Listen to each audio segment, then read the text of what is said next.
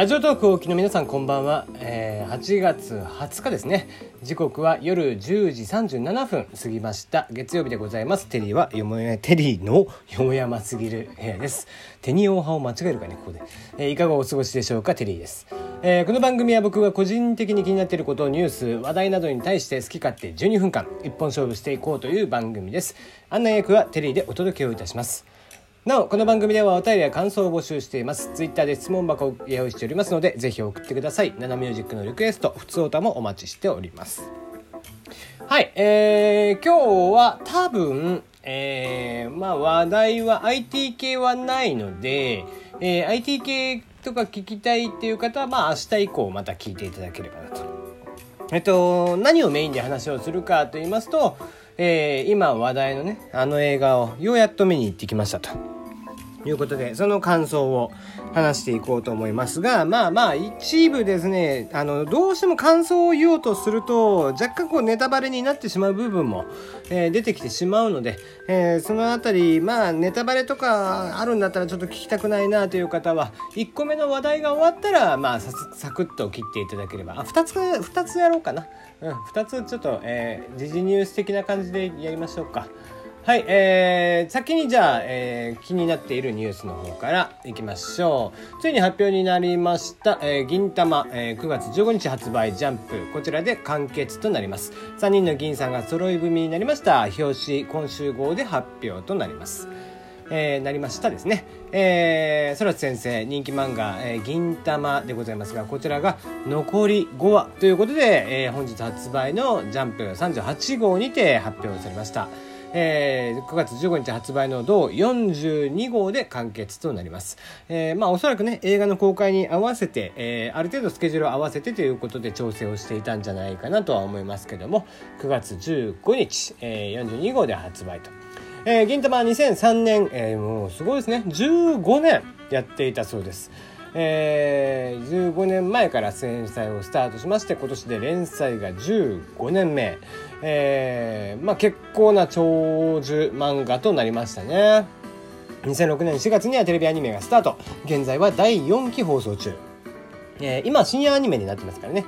2017年には実写映画が公開。そして今年18年2年連続で実写映画ありまして現在続編が公開中ということで僕もそのね昨日も話をしましたけども実写版も2も見てきました、まあ、今回も非常にお金がかかっておりますと。いう感じでございますそしてそして、えー、一応端末にはですね、銀玉の総合アプリ、えー、公式アプリを立ち上げてっていうことで、えー、こちらがもう App Store、えー、で、アンド、App Store、Google Store、えー、Google Play か、えー、で、えー、すでに配信が開始になっています。えー、漫画、ノベル、アニメ、それぞれがですね、えー、見れるということで、えーまあ、例えば毎日2回の更新でですね、えー、コインをもらってそれで、えー、漫画とかノベルを読んでいくと。いう形になっているそうです。えー、まあうちの娘もですね、えー、合わせた形なのか何なのか分かりませんけども LINE のねホーム画面が、えー、銀玉になっていて まあもともとなってたんですけども新しい銀玉の画像になってました。はい。ということで、えー、銀玉好きの娘もちょっとショックじゃないかなとは思っていますが。はい。じゃあもう一個いきましょう。もうこちらはですねあのもう言わずもがなですね悲しい農業はいえー、決勝に無事にまあ無事にと言ったらいけませんけどもね、えー、非常に頑張った結果なんと決勝まで行っているということでまあ秋田の視聴率が66%とかなんでしょ？すごいですね。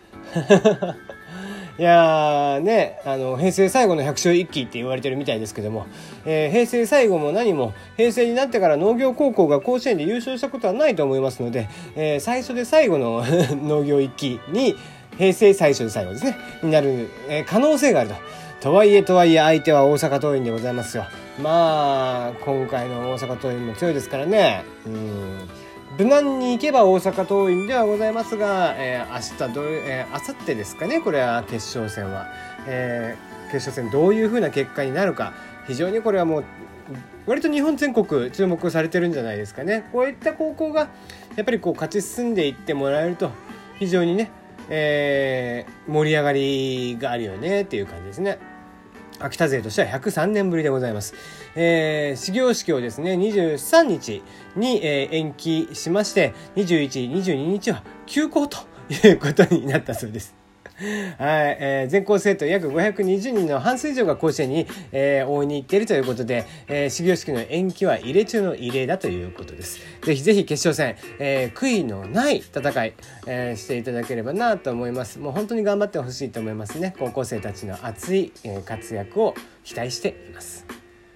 はい。じゃあ、ここからはもう聞きたくないよという方は止めていただいて結構ですので、えー、カメラを止めるな、こちらに関してお話をしていこうかなと思います。えー、あえて BGM を消して、土日版みたいな形でね、やろうかなと思いますが、ちっちゃく書けよく。ちっちゃく。はい。えー、まず結論から言いますね。えー、つまらなかったです。えっと、スンとした顔してて、僕はですね、あの、何ですかねつまらないものを見るとスンとして表情が動かなくなるタイプなんですけども、えー、多分スンとした顔で見てたと思います。あのまあ、結構お客さんはですねあちらこちらから、えー、笑い声も聞こえていて、うん、ってしてましたけども、えー、これで笑えるんだなと思って、えー、お客さんは皆さんゲラなのかなと思いながら、えー、見ていました。あのねいろいろちょっとねまず面白くないと思ったところ要因そして、えー、この面白いと言われている現象に関してお話をしていきましょう。えっ、ー、と、たん、あの、あんまり時間がないので過剰で言っていきますけども、まずはそもそもチープですよね。まあ予算が少ない。それは当然です。えっ、ー、と、あんなインディーズゲーム、えー、インディーズ映画、えー、300万でも集まったというのは、まあ、えー、良かったことかなとは思いますけども、えー、300万円で、えー、やったっていう中、えーまあ、300万円でやらされている人たちがいるっていうんじゃないかっていうのも言われてますけどもね、えー、まあまあ予算が300万まあ大体映画なんて予算オーバーしてしまうのでね、えー、その予算の中でどれぐらい、えー、キリキリとやっていくのかみたいなところはありますけども、うん、なのでまあ結果チープですよね。非常に。でえっ、ー、とね途中でですねもう割と30分いかないぐらいの段階であ後半こんな感じでいくんじゃないかなっていうのがちょっと見えちゃいました。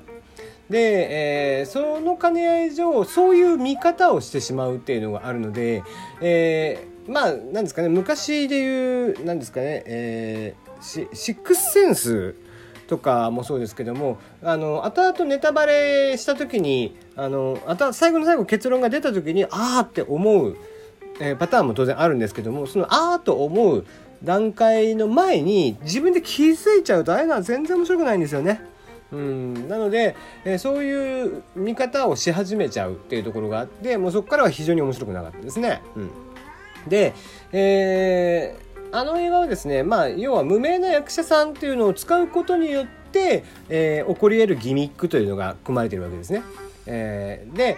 それを、え、やっているんですがまあなんちゅうかえー、監督は上田監督なんですよ。で、えー、その上田監督が出てこないエンドロールの中でですね。で知っていた段階であまあこれはまだ何かあるんだなというのが分かると。でもっと言えば、えー、スポンサーがもともと予算がついてないということなので、えー、スポンサーもついていないはずなんですだから、えーとまあ、いろいろ出てくる会社名とかがですねふざけた名前が非常に多いなのでリアリティがない、えー、本人たちが作品の中で言っているそのリアリティという部分が全然ない、えー、その辺りがあって、えー、やっぱり信憑性というのが一気に消えてうんっていう感じになってしまった。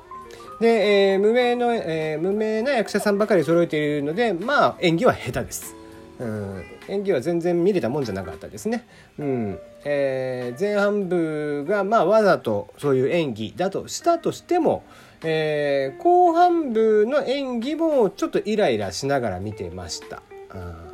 えー、でですねあれをこうなんだろうなもう心から好きとかって言える人っていうのはなんか、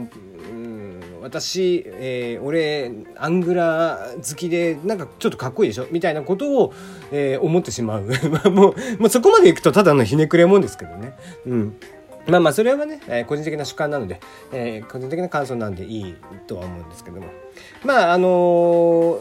見てない人でこれを聞いてる人がいるんだったら見てからあれこれ言った方がいいのはもう確実です。見た上で判断をしてください。あれが面白いのか面白くないのかは。えー、面白くないと思った僕の方が判断と基準としてはおかしいのかもしれないし。ただですね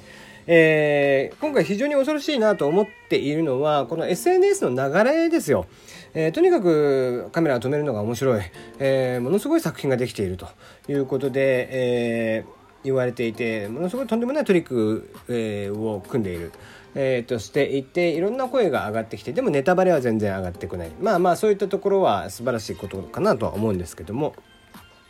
えー、その面白い面白いに流されている人たちも少なからずいるんじゃないかなと思っています。うん、あのー、面白い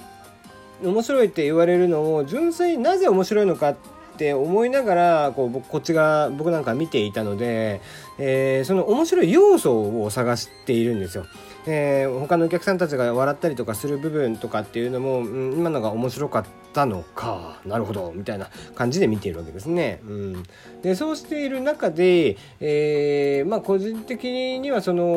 もうこれ結構刷り込みに近かったかなと思っています SNS による刷り込みかなと思ってますね。あの人のギャグが面白いあの作品が面白いあの人の歌がうまいなんていうものは、えー、そういった感想というのは主観な部分であって、えー、あるはずなんですけどもこういったえー、SNS とかマスメディアとかっていう力が入った時にですねやっぱり、え、共感のご利用し、え、が入ってくる、え、そうした中で面白くないと言えない風潮になっているのは結構なんとなく怖い気がしていますね、うん、僕はつまらなかったです。